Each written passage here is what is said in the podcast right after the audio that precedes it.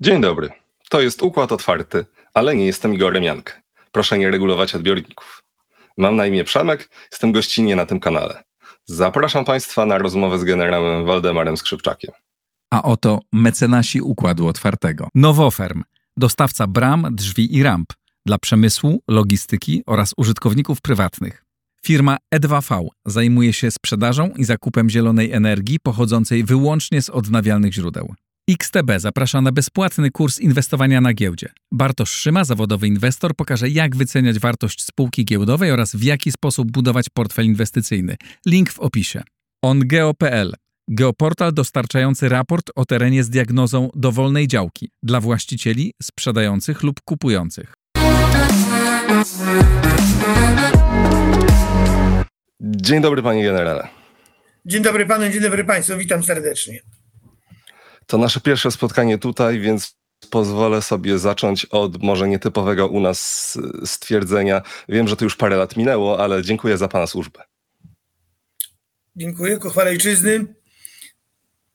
To jest to uznanie dla E, moich żołnierzy, którymi dowodziłem i dla mnie. Za to serdecznie dziękuję. I im wszystkim dziękujemy. Zacznijmy od, od omawiania sytuacji na Ukrainie, od tego, co w ostatniej dobie podziało się na Krymie. gdyż i media y, z Kijowa informują, że y, szło do lądowania wojsk spe- specjalnych y, na Krymie i dzisiaj y, latają drony nad Symferopolem. Co możemy na ten temat powiedzieć? Ukraińcy rozpoczęli operacje mm, dywersyjno-sabotażowe mm, w rejonie Krymu. Ta operacja, która miała miejsce wczoraj, desantowa z użyciem takiego zespołu desantowego sił specjalnych, prawdopodobnie miała na celu e, wykonanie aktu dywersji na Krymie na obiektach wojskowych. To rajd, można tak to nazwać po wojskowemu, wydzielonej grupy, która dokonała uderzenia na wy- wybrany obiekt. E, Ten obiekt został zniszczony. Ukraińcy bez strat wycofali się do rejonu swojego wyjściowego. E, Dzisiejszej nocy doszło do zmasowanego uderzenia dronami na też wybrane obiekty infrastruktury krytycznej armii rosyjskiej, e, obiekty infrastruktury marynarki wojennej armii rosyjskiej oraz obiekty logistyczne, te, które między innymi zabezpieczają wojska, które walczą na froncie w rejonie Zaporoża. Zresztą e, trzeba mieć świadomość e, jednej rzeczy, że e, wobec faktu, że mm, Ukraińcy nie dostali z zachodu środków rażenia dalekiego zasięgu, które pozwoliłyby Ukraińcom wykonywać uderzenia głębokie, Ukraińcy od kilku miesięcy prowadzą proces przygotowania swoich środków uderzeniowych, które mają zdolność ude- uderzeniową na głębokość między 900 a 1000 kilometrów. I testowali te drony, wykonując uderzenia e, na Moskwę i na miasta pobliżu Moskwy. Okazało się, że te drony są skuteczne, ale to były tylko póki co sporadyczne ataki. Należy się spodziewać i na pewno Ukraińcy to, to zrobią, że te e, ataki będą miały charakter zmasowany, ponieważ produkcja dronów e, tych dalekiego zasięgu na Ukrainie ruszyła pełną parą.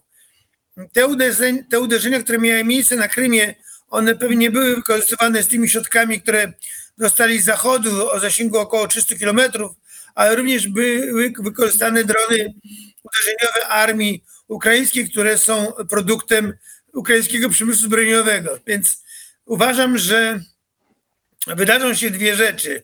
Pierwsza rzecz to to, że Ukraińcy będą wykonywali zmasowane uderzenia na obiekty na terenie Rosji, co pokazali uderzeniem na Krym.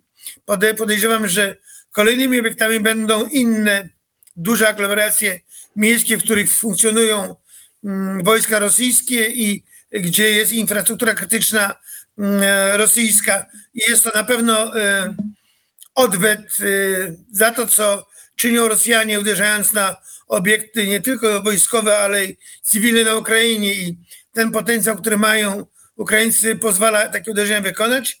Odwet jest e, jak najbardziej uzasadniony, ponieważ e, uważam, że mają do tego Ukraińcy prawo po tym, co wyprawiają Rosjanie swoimi uderzeniami na głównie na obiekty cywilne, gdzie giną kobiety i dzieci, gdzie giną cywile. Druga kwestia to Ukraińcy dokładnie rozpoznali system obrony przeciwlotniczej armii rosyjskiej na kierunkach do lotu do Moskwy. Przez te sporadyczne ataki oni testowali nie tylko drony, ale swoje, ale też testowali rosyjską obronę przeciwlotniczą. I moim zdaniem w tej chwili dokładnie wiedzą, którędy e, uderzać na Moskwę i wydaje mi się, że jestem przekonany nawet, że Ukraińcy będą mieli zdolności do wykonywania zmasowanych uderzeń na Moskwę i nie tylko Moskwę, co może w końcu otrzeźwi naród rosyjski i Rosjanie zrozumieją, że są uczestnikami wojny, która też w ich życiu zacznie być obecna. Bo te naloty na Moskwę wydaje się, że one mają znaczenie raczej wyłącznie, wyłącznie oddziaływania na świadomość społeczną, tak? Na, na rosyjskie społeczeństwo, które tak. będzie. A czy ten e, dzisiejszy atak na Krym, czy możemy się spodziewać, że on może mieć znaczenie strategiczne? Znaczy strategiczne może nie, ale operacyjne, bo nie zmieni na pewno losu wojny, ale w poważnym stopniu e, zakłóci funkcjonowanie logistyki i floty czarnomorskiej w rejonie basenu Morza Czarnego oraz zakłóci dostawy, rytmiczne dostawy zapasów środków materiałowych, broni, amunicji, żywności dla wojsk e, rosyjskich walczących w rejonie Zaporoża. E, Bo dla wojsk, które są w rejonie Zaporoża, Krym jest takim zapleczem, wyspą logistyczną, przez którą idzie zaopatrzenie dla tych wojsk, a uderzenie na obiekty infrastruktury kry- krytycznej, na komunikację, na magazyny, paliw, amunicji, poważnie utrudni zaopatrzenie tych wojsk, które walczą w Zaporożu i to jest e, moim zdaniem klucz do zwycięstwa dla Ukraińców, jeżeli uda im się pozbawić Rosjan zaopatrzenia. A czy to nie jest tak, że realne szanse, bo y, celem Ukraińców jest odzyskanie wszystkich terytoriów, jak wiemy, również z Krymem. Tak? Czy to będzie możliwe y, odbijanie Krymu od strony morza, czy jedyną szansą dla nich jest przeprowadzenie kontrofensywy lądem, odcięcie Krymu od Rosji lądowo i następnie później y, przeprowadzenie ofensywy na Półwysep? Znaczy, wie pan, obie operacje byłyby trudne, e, zarówno ta lądowa, jak i, des, jak i od strony morza. E, Może, e, jeżeli się udałoby Ukraińcom wyprzeć wojska Zaporoża, bo warunkiem przeprowadzenia operacji na Krym jest wyparcie Rosjan Zaporoża. Czyli odcięcie tego połączenia lądowego łączącego Krym z Rosją, to po pierwsze. Po drugie, wyparcie Rosjan z kierunku zaporowskiego, czyli z zawodu hersońskiego i z częściowo zaporowskiego. To otworzy im drogę do Krymu.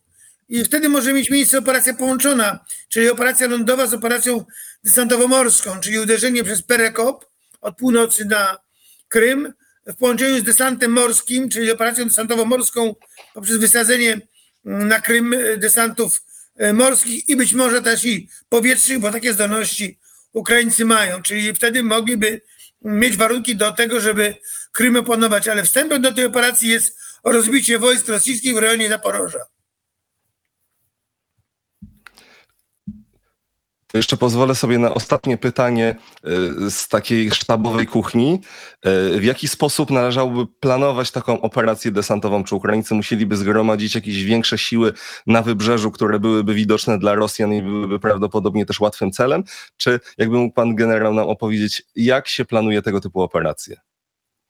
Znaczy generalnie operacja desantowo-morska jest to operacja przy wykorzystaniu głównie piechoty morskiej, która musi być przerzucona środkami transportowymi w rejon plaż, gdzie wojska te byłyby desantowane. Oczywiście e, to musieliby e, Ukraińcy mieć w tym rejonie, gdzie chcieliby operację przeprowadzić przewagę, po pierwsze w powietrzu, czyli e, ten warunek musi być spełniony, a ten warunek spełniony będzie wówczas, kiedy Ukraińcy otrzymają samoloty F-16, które pozwolą tą przewagę powietrzu, czyli tą osłonę dla wojsk desantowych zapewnić. Drugie, powinni mieć Ukraińcy środki y, desantowe, myślę tu, tu, tutaj o okrętach desantowych, które by pozwoliły im przerzucić desant morski na to wybrzeże Krymu. Y, Z reguły, znaczy Ukraińcy mają brygady piechoty morskiej, które między innymi stacjonowały w Odessie, ale czy oni w tej chwili mają tę brygadę do użycia, nie wiem. Natomiast wiem na pewno, że nie mają okrętów desantowych w takiej liczbie, żeby mogli przerzucić brygadę.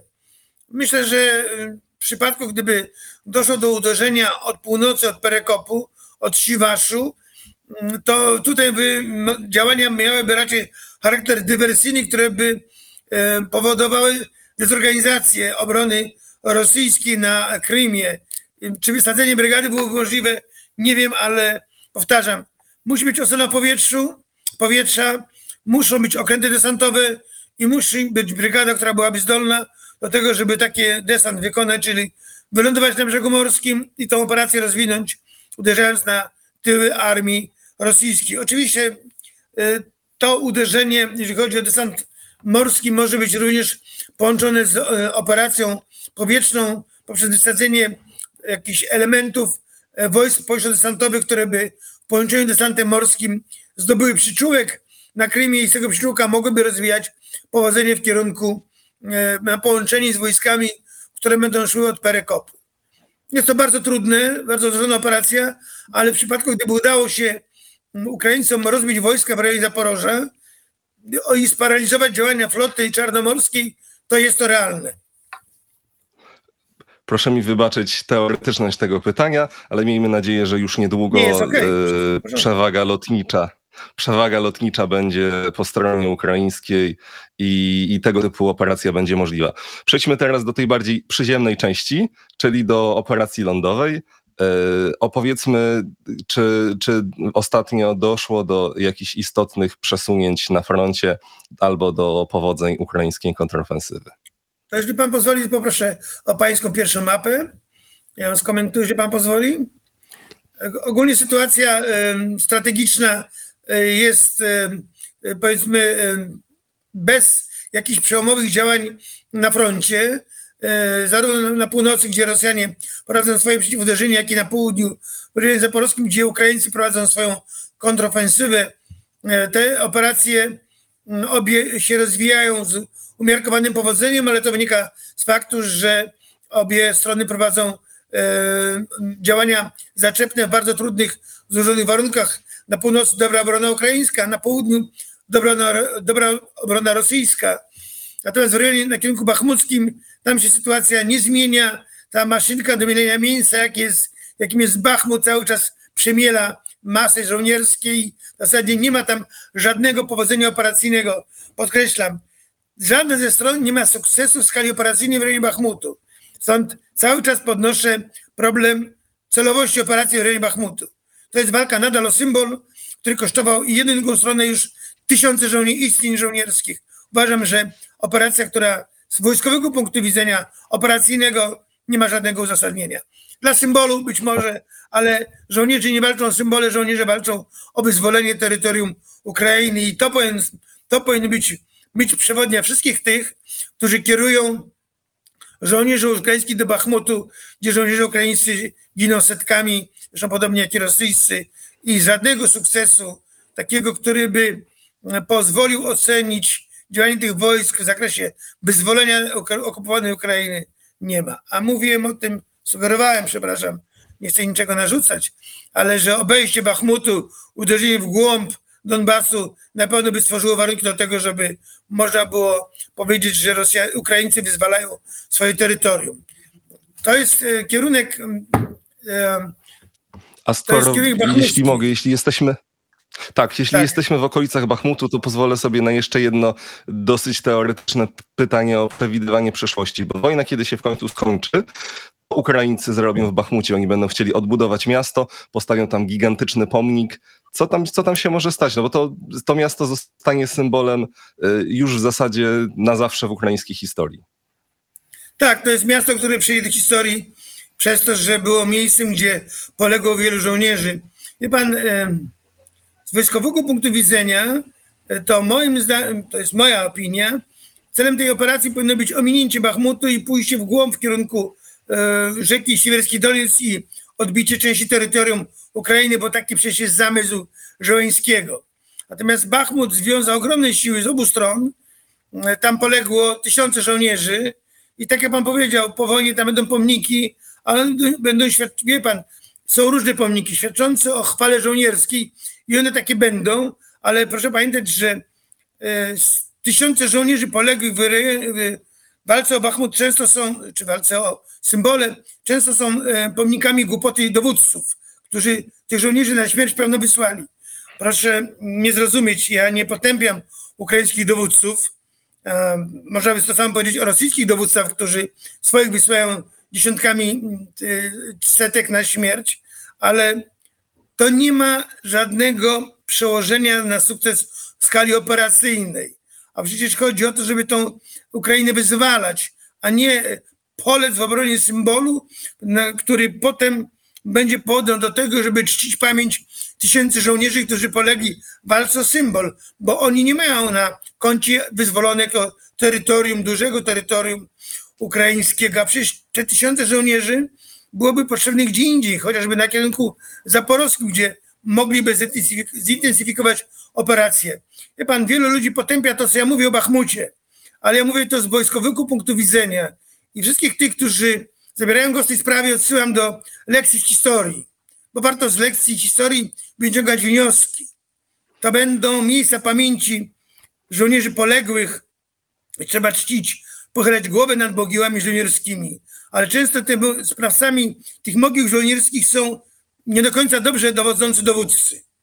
I składam to na karb tych dowódców, którzy z takim uporem poświęcają życie żołnierskie walce o ruiny, a potem będą czcić e, mogiły poległych żołnierzy, których tam poległo tysiące. To nie jest w mojej, mm, mojej, moim zrozumieniu absolutnie. Ja tego pojąć nie mogę, ale to jest sprawa dowódców ukraińskich. No, tak jest, bo jak wiemy z historii nie, stuko, nie sztuką jest polec za ojczyznę, tylko za ojczyznę trzeba żyć. Tak jest. I to jest to, to co to odsyłam do Patona, odsyłam do Maczka, generała. Warto być w lekcji historii i szukać wzorców w doskonałych dowódcach, dla których życie żołnierza było sprawą bardzo istotną. Dobrze, kontynuujmy, więc udajemy się na północ. Tak, bardzo proszę. To jest akurat południe. Tak, tak, tak, tak, tak. Przepraszam. O tu. Przeskoczył pan. To jest południe. Już tak, tak, tak. To, to jest y, już Kupiańsk. O, tu jest tak. To jest ten kierunek. Na tym kierunku mm, Rosjanie nadal dążą siłami części otworzonej pierwszej Armii Pancernej Gwardii i bodajże 49 Armii, jednej dywizji 49 Armii e, uderzają w kierunku na Kupiańsk, chcą e, rozbić obronę ukraińską na tym kierunku, chcą e, sforsować rzekę mm, Zierebiec większymi siłami, wyrzucić Ukraińców za rzekę Oską. E, To jest, chcą zniweczyć sukcesy ofensywy ukraińskiej z września ubiegłego roku. Ta operacja w zasadzie trwa już 4 tygodnie z niewielkim powodzeniem Rosjan, przy czym podkreślam, że zagrożenie na tym kierunku jest dla armii ukraińskiej bardzo duże. Ukraińcy tam skierowali trzy lub cztery brygady ze swojego odwodu strategicznego, z tego odwodu, który był szykowany do kontrofensywy, ale sytuacja wymusiła na Ukraińcach taką decyzję, ponieważ ta sy- sytuacja robiła się groźną dla zgrupowania armii ukraińskiej, które broniły się na mm, rzece Zierebiec i na rzece Oską, w rejonie Kupiańskie, w rejonie Borowej i Swatowa, na tym kierunku. Rosjanie będą potogowali uderzenie, liczą na to, że uda im się wyrzucić Ukraińców za rzekę Oską, no, czyli wrócić do położenia z września ubiegłego roku. Ja również e, uczulam na, wszystkich na to, że Rosjanie e, grupują swoje odwody na północ od tego kierunku, na północ od Kupiańska, na kierunku Białgorodu. E, prawdopodobnie zamiarem uderzenia e, w mm, łuk rzek między rzeką Oską, to jest ta rzeka, która płynie koło Kupiańska, a rzeką, która jest od niej na zachód, rzeka Siewierski Doniec, która płynie również z północy na południe. To jest taka przestrzeń operacyjna między kierunkiem Białgorodu, a wyprowadzonym na kierunek Bałakija. Kiedyś o ten miasto otoczyły się zacięte boje. I ta przestrzeń operacyjna dałaby dużą Rosjanom swobodę e, do działania między Kupiańskim a Charkowem. I, I to jest bardzo niebezpieczny kierunek jeżeli chodzi o prowadzenie obrony przez Ukraińców i ym, przekonany jestem, że Ukraińcy zdają sobie z tego sprawę, że Rosjanie mogą chcieć w kontekście odciążenia swoich wojsk, które walczą na Zaporożu, uderzyć od północy i od wschodu właśnie na ten kierunek, na ten rejon między rzekami, rzekami Oską a e, Siewierski Doniec. E, Czyli wydaje się, że kontrofensywa. Tak, wydaje się, że większe szanse na jakieś istotne postępy mamy w takim razie na południu. Znaczy generalnie e, wydaje się, znaczy przekonany jestem, że ta operacja, którą prowadzą Ukraińcy na południu, na kierunku mm, Berdiańska i Melitpola, ona się rozwija w tempie, moim zdaniem, takim, na jaki Ukraińców stać. Oni nadal muszą pokonywać rozległe pola minowe, po rubieże pośrednie, Rosjan broniących się na pozycjach ryglowych, na pozycjach pośrednich, ale Ukraińcy te mm, po pokonaniu pierwszej pozycji obronnej e, zbliżają się do drugiej głównej pozycji obronnej armii rosyjskiej. Ci, którzy twierdzą, że ta druga jest, pozycja armii rosyjs- rosyjskiej jest obsadzona przez słabe wojska, mylą się na pewno, ponieważ takie słabe wojska, które zeszły z pozycji pierwszej, one nie przychodzą na pozycję drugą, tylko one idą na pozycję trzecią, ponieważ pozycja druga już jest obsadzona przez wojska, które e, są do tego, żeby ją bronić, przygotowane. Natomiast wojska, które zeszły z pierwszej pozycji, które zostały wyrzucone przez armię ukraińską, idą na pozycję trzecią, gdzie odtwarzają zdolności bojowe i przygotowują pozycję trzecią do obrony. A nie tak jak twierdzą Amerykanie, te wojska zeszły na pozycję drugą. Nie ma tego w doktrynie rosyjskiej. I chcę powiedzieć jeszcze jedną rzecz. Dużo się teraz mówi o tym, że jest wiele nieporozumień między dowódcami ukraińskimi a, a doradcami amerykańskimi. I absolutnie tutaj jestem stronnikiem tego, co mówią i robią Ukraińcy, ponieważ wydaje mi się po tym, co widzę, że Amerykanie nie rozumieją istoty prowadzenia operacji według doktryny rosyjskich. Rosjanie prowadzą e, działania bojowe e, według, bym powiedział, przez nich sprawdzone, według sprawdzonych doktryn, które ich ukształtowały jeszcze II wojny światowej. I to, co pokazują Rosjanie na kierunku zaporowskim, jest tego dobitym przykładem. Warto by było, żeby amerykańscy dowódcy zrozumieli, że ich doktryny, które nigdy nie były konfrontowane z rosyjskimi, tu się nie sprawdzają. I widać wyraźnie, że Ukraińcy, którzy, którym się wmawia to, że na- natowskie do- doktryny są uniwersalne, to nie jest prawdą. Te doktryny, które rzekomo są uniwersalnymi w konfrontacji z tym, co robią Rosjanie na kierunku południowym, no niestety się, ale w dużej części nie sprawdzają. I wydaje się, że Ukraińcy po niepowodzeniach em, pierwszej części operacji modyfikują swoją taktykę i e, prowadzą działania e, tak, aby rzeczywiście one nie były według tych doktryn tych, e, tych natowskich, które, które są uniwersalne, ale wtedy, kiedy ma się totalną przewagę nad przeciwnikiem. Ukraińcy tej przewagi nie mają. I niech się Amerykanom nie wydaje, że w sytuacji, gdy nie ma tej przewagi, da się doktryny natowskie realizować. Bo cóż jest przewagą na przykład doktryny natowskiej? Jest to, że ma się wsparcie lotnicze, ma się przewagę w powietrzu, gdzie się prowadzi operacje. A przecież Ukraińcy nie mają tego elementu, więc jak oni mogą tą doktrynę stosować, skoro nie mają y, części możliwości realizacji zadań według tych doktryn? Więc warto by było, żeby się wszyscy doradcy pochylili nad tym, z czym się musi zderzyć armia ukraińska i zrozumieli to, że takie proste przełożenie warunkach przełożenia doktryny natowskiej na to, co się dzieje na froncie, e, na południowym froncie, nie ma e, uzasadnienia. Jeszcze jest jedna rzecz. E, Moim zdaniem trzeba zrozumieć, na czym polega prowadzenie operacji na wschodnioeuropejs- wschodnioeuropejskim teatrze działań wojennych. To nie Irak, to nie Afganistan, gdzie pustynie i w zasadzie słaby przeciwnik. Tu teren jest niezwykle trudny, dogodny do prowadzenia obrony, a przeciwnik, a tego przeciwnika lekceważyć się może, bo ma ogromny potencjał y, do prowadzenia obrony. A skoro pan generał Operacja- zaczął, Tak, ja zacząłem. jeśli, jeśli mogę jedno pytanie jeszcze o, skoro mogę zapytać, to korzystam z tej możliwości, o Proszę, kuchnię oczywiście. sztabową. E, Jak pan jako, jako generał widzi tę sytuację? Czy to jest starcie dwóch wielkich umysłów strategicznych, czy to jest jednak e, rzeź e, i okopane pozycje i w zasadzie e, beznadziejna sytuacja? Znaczy, pan, Mam tutaj na e, myśli raczej taką codzienną beznadzieję.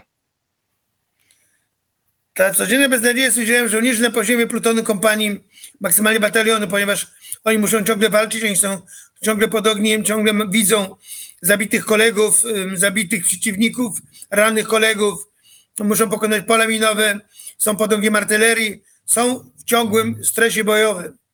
To jest e, wielkie wyzwanie dla nich. Natomiast w sztabach jest atmosfera pewnie inna i tak jak to mówią Amerykanie, oni oczekiwali dużo więcej od tego, od Ukraińców na kierunku południowym niż to ma miejsce. Wie pan, na pewno inna perspektywa jest ze sztabu z Kijowa, inne perspektywy mają dowódcy, którzy walczą na tym kierunku, gdzie ta obrona rosyjska jest naprawdę silną, dobrze przygotowaną. Ja mówiłem o tym u pana Igora od grudnia ubiegłego roku, że Rosjanie minują i fortyfikują tę, ten teren y, jak szaleni, jak opętani. Oni tam mieli y, zgromadzonych kilka brygad inżynieryjnych, które te fortyfikacje, głębokie fortyfikacje przygotowali do, do prowadzenia działań bojowych. Mieli kilka brygad, kilkanaście batalionów minowania, które minowały ten teren. Nie zrobiono nic, żeby rozpoznać pole minowe zawczasu. Pytam, gdzie są ci doradcy, którzy nie widzieli tego, co myśmy widzieli z perspektywy Warszawy, że Rosjanie minują jak szaleni tamten teren.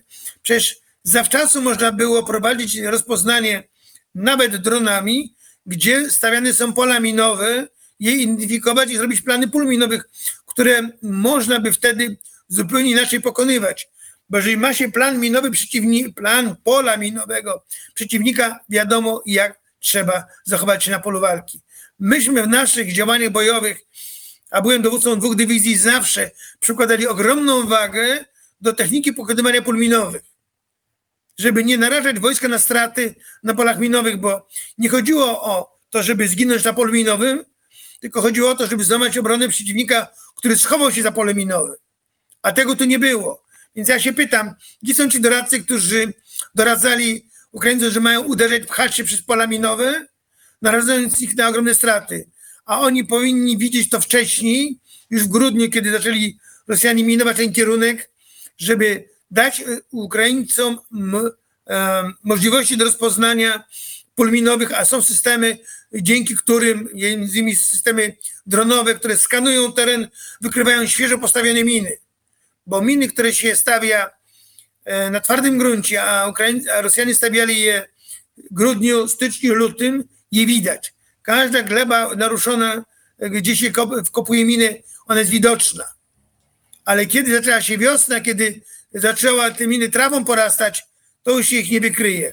Więc tutaj popełniono rażący, bym powiedział, nawet bym powiedział w skali strategicznej błąd, że nie przewidziano tego, nie rozpoznano, stąd takie straty Ukraińców, stąd takie tempo operacji. Ale ukraińska operacja postępuje, łamali się w obronę rosyjską na tym kierunku na 12 kilometrów, pogłębiają tą, tą, tą, ten wyłom w obronie rosyjskiej, posuwają się naprzód w kierunku drugiego pasa obrony, są już blisko, 2-3 kilometry mają do drugiej pozycji głównej obronnej rosyjskiej i e, nie tylko pogłębiają, ale i poszerzają wyłom. Ten wyłom ma już w tej chwili prawie 12 kilometrów. To jest dobre, pod warunkiem oczywiście, że Ukraińcy będą to uderzenie potęgowali i będą mieli siły do poszerzania tego wyłomu. Jeżeli rzeczywiście przejmą drugą pozycję obronną, to będzie to duży sukces. I to będzie sukces, który będzie wymierny chociaż poprzez to, że Ukraińcy będą mieli możliwość oddziaływania ogniowego w pasie między ich pozycjami a brzegiem Morza Azowskiego. Czyli będą ogniem artylerii i e, himarsów sięgali już na brzeg Morza Azowskiego, czyli ogniowo przetną korytarz e, łączący Rosję z Krymem. To będzie wielki sukces. A chciałem zapytać w takim razie, czy to nie będzie sukces na swój sposób problematyczny, bo zakładając, że Ukraińcy przejmą te pozycje, to co oni tam znajdą? Przecież tam są e, pola minowe, tak jak pan powiedział, przeorany teren rosyjskimi fortyfikacjami. To nie będzie miejsce, które będzie wygodne do, do prowadzenia kontrofensywy dalej, prawda? Znaczy, wie pan, to jest, e, jak to mówią, zetknąć się z obrazem e, pola po bitwie.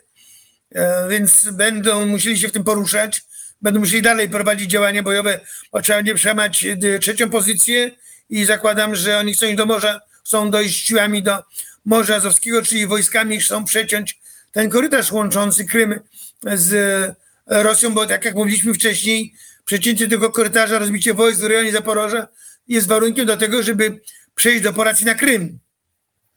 A zatem to wojska nie mają innego wyjścia. Za nimi muszą iść wojska te, które e, międzyinżynieryjne, które dokonują rozminowania terenu, czyszczą drogi, odbudowują drogi, bo to też jest ważne, bo trzeba komunikację odbudować dla logistyki przede wszystkim, więc one będą czyściły drogi, odbudowywały drogi, mosty e, przez rzeki, bo tam jest duża sieć rzek, niedużych, ale jest bardzo często, ale dużo tych rzek jest przebiegających e, po- równoleżnikowo. W związku z tym trzeba odbudować sieć mostów, aby te wojska mogły mieć cały czas zaopatrzenie, żeby ta logistyka mogła funkcjonować. To duża praca, e, ale która wymaga zaangażowania dużego potencjału, nie tylko operacyjnego, ale i e, inżynieryjnego i logistycznego. No i to wszystko oczywiście odbędzie się wielkim wysiłkiem ukraińskiego żołnierza. I to chciałem zapytać, czy ten żołnierz ukraiński w tym momencie, yy, no bo teraz raczej armia Ukrainy opiera się na żołnierzach poborowych. Tak ostatnio też słyszeliśmy o tym, że yy, dowódcy punktów uzupełnień zostali yy, dosyć mocno wymienieni z powodu afery o ułatwianie ucieczki z armii. Y, Co my możemy powiedzieć w tym momencie o poziomie wyszkolenia tych poborowych? Bo oni dostali y, amerykański sprzęt y, i czy oni, czy oni potrafią z niego odpowiednio korzystać, czy oni są odpowiednio przeszkoleni, w jakiej oni są kondycji w tym momencie? Co możemy o tym powiedzieć? Znaczy, przede wszystkim trzeba zacząć od tego, że Ukraińcy dostawali sprzęt tak naprawdę takim szerokim strumieniem, strumieniem dopiero od marca bieżącego roku.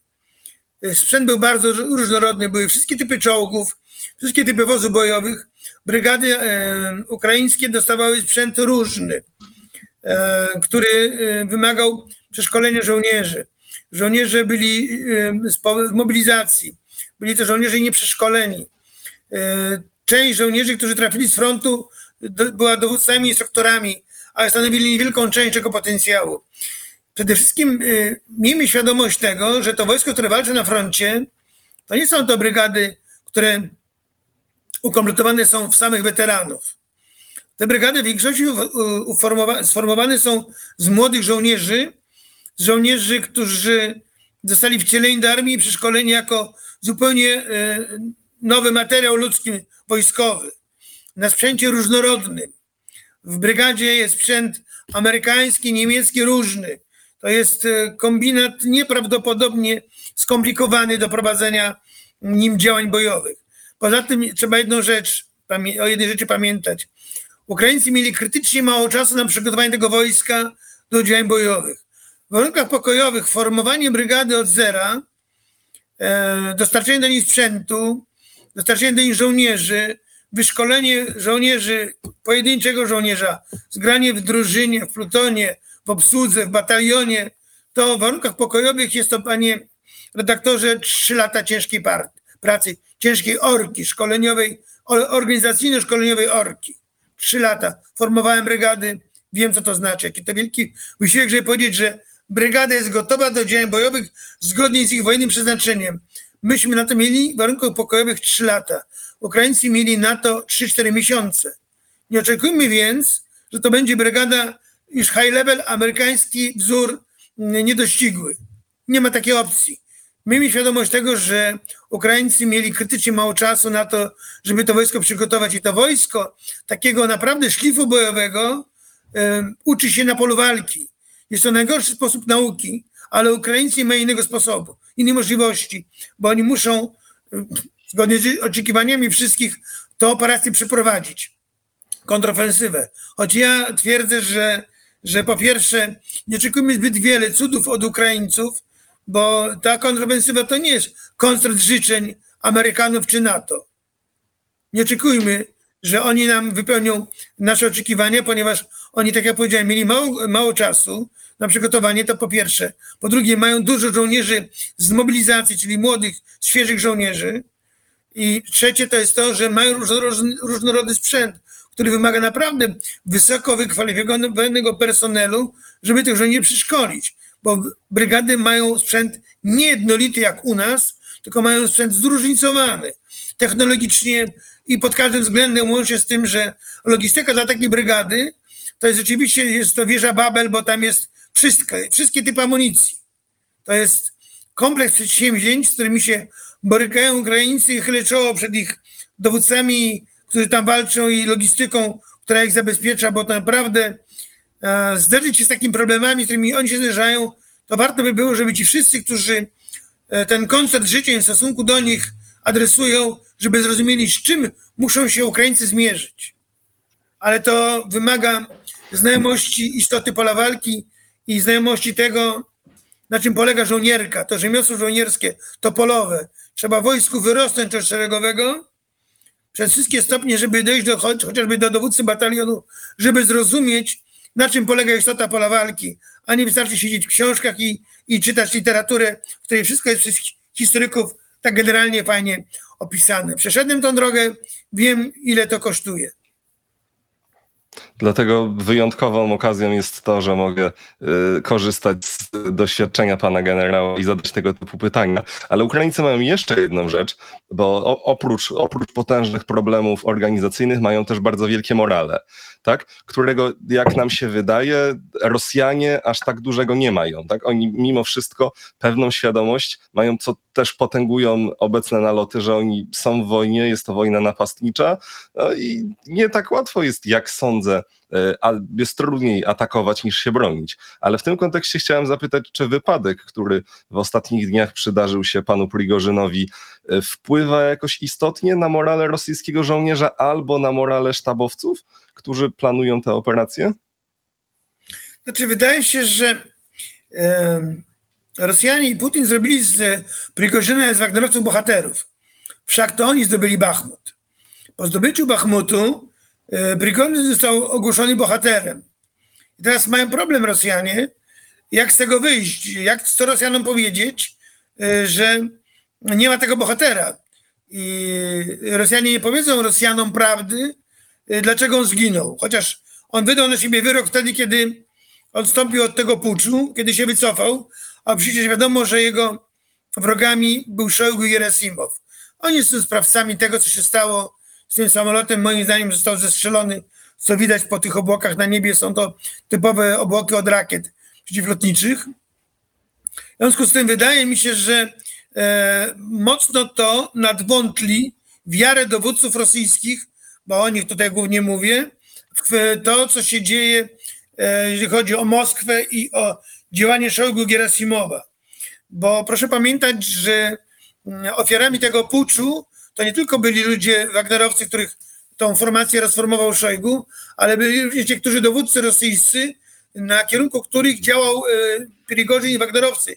Mówię tu o wschodnim kierunku operacyjnym i o Surowikinie, którego odwołano i wielu innych generałów, o których my nie wiemy, których dymisjonowano, między innymi podejrzewając ich o to, że sprzyjali Prigozinowi. No trudno nie sprzyjać komuś, kto dokonuje cudów ze swoim wojskiem, zdobywając Bachmut. Poświęcają też tysiące swoich żołnierzy e, w ramach operacji, więc e, to braterstwo broni, które rodzi się na polu walki, ono nie tylko się rodzi po stronie Ukraińców, ale to też doświadczają tego Rosjanie i ta więź, która się zrodziła między być może Surywikinem a Prigozinem wynikała z tego, że obaj mieli do wykonania to samo zadanie lub podobne zadanie, poświęcali swoich żołnierzy. Oni rozumieli istotę walki, istotę tego, co się dzieje na froncie, czego nie, rozumie, nie rozumieją ludzie na Kremlu. I to jest ten problem teraz, kiedy e, odwołano, znaczy kiedy zdymisjonowano wielu generałów rosyjskich, kiedy zabito Prigorzyna, w zasadzie wydaje mi się, że Putinowi i jego ludziom wydaje się, że zamykają rozdział historii armia Wagnera. Ale armia Wagnera będzie jeszcze w świadomości żołnierzy rosyjskich i obywateli rosyjskich jeszcze długo żyła. Tego się nie da wymazać z pamięci. Z chwilą śmierci Prigorzyna. I pewnie mu zrobią wielki pogrzeb państwowy z wielką pompą jako bohatera, ale to nie zmieni poglądów czy może świadomości Rosjan, którzy są przekonani, że zginął bohater i wcale nie, że zginął przypadkowo, bo E, To, że został za, za, zabity, zestrzelony jego samolot, to już jest w tej chwili wiedzą ogółu. Jeżeli wiemy my, to wiedzą i Rosjanie. Y, O przyszłości grupy Wagnera na pewno będziemy jeszcze w Polsce dyskutować długo, ale chciałem jeszcze kończąc zapytać, czy to nie jest przypadkiem informacja dla tych nowych rosyjskich generałów, że no w Rosji nie opłaca się zostać bohaterem? Bo być może to jest tak, że tam bohaterem można być wyłącznie pośmiertnie. Tak, to prawda. E, Więc wydaje się, wie pan, że e, jest to wyraźny sygnał dla wszystkich tych, którzy mieli, mi, chcieliby mieć odwagę e, stać się tymi, którzy wyrażają protest przeciwko temu, jak Szojgu i Resimow armią kierują. Oni są sprawcami katastrofy armii rosyjskiej i niezależnie od tego, co można by mówić o Szojgu, przecież dowodził bandą zbrodniarzy, to jednak on wytykał to i mówił o tym oficjalnie, czego są sprawcami ci dwaj panowie. Więc oni byli sprawcami e, tej katastrofy, ale oni również są sprawcami e, likwidacji armii Wagnera i zamordowanie, zamordowania e, Wagner Prigorzyna, przepraszam. Wydaje mi się, że zabójstwo Prigorzyna jest wyraźnym ostrzeżeniem dla wszystkich tych, wojskowych też, polityków na Kremlu też, którzy by chcieli być powiedzmy niepo, nielojalni wobec Putina. To jest ostrzeżenie wyraźne. Więc wydaje się, że to można to brać za dobrą monetę dla powodzenia ukraińskiej kontrowensywy. Znaczy, życzymy im powodzenia. Wierzę, wie pan, jest kluczową kwestią jest to, e, o czym Ukraińcy wiedzą, żeby się stosunek do e, wsparcia Ukrainy nie zmienił. E, Bo wybory, które będą w Polsce, wybory, które będą w Stanach Zjednoczonych głównie, bardzo mocno mogą osłabić e, wolę wsparcia Ukrainy, a widać wyraźnie, że już wielu wyraża, znaczy wielu, wiele państw wyraża jakby mniejsze poparcie, jakby słabnie to poparcie dla Ukrainy. E, Ludzie są tą wojną zmęczeni, mają tej wojny dość, a kryzys e, ekonomiczny, który się pogłębia, pogłębiał się będzie i wszyscy uważają, że sprawą, że to się dzieje za sprawą wojny na Ukrainie, choć ja uważam, że to jest nieprawda. No ale też są inne kwestie, które są już nie kwestiami, które my tu mamy rozstrzygać. Tak, realność wygląda tak, że sprawa rozstrzygnie się nie, nie tylko na polach bitewnych, ale również w gabinetach polityków. Jak E, zawsze. Ale już tak, ale celem, celem tego programu jest o, są, są części bitewne, za co bardzo serdecznie dziękuję panu za pański komentarz i doświadczenie. Dziękuję bardzo. Dziękuję panu bardzo, miło było pana poznać. Dziękuję wszystkiego dobrego dla pana i dla wszystkich tych, którzy nas czasami oglądają. Na koniec kilka słów wyjaśnienia, skąd się tutaj wziąłem. Jestem absolwentem Szkoły Przywództwa Instytutu Wolności, której założycielem i prezesem jest Igor Jankę, który zaprosił mnie do poprowadzenia tej rozmowy. Polecam Państwa uwadze tę inicjatywę. Dajcie znać, jeżeli Wam się podobało, zostawcie komentarz. Jeżeli Wam się nie podobało, zostawcie dwa komentarze.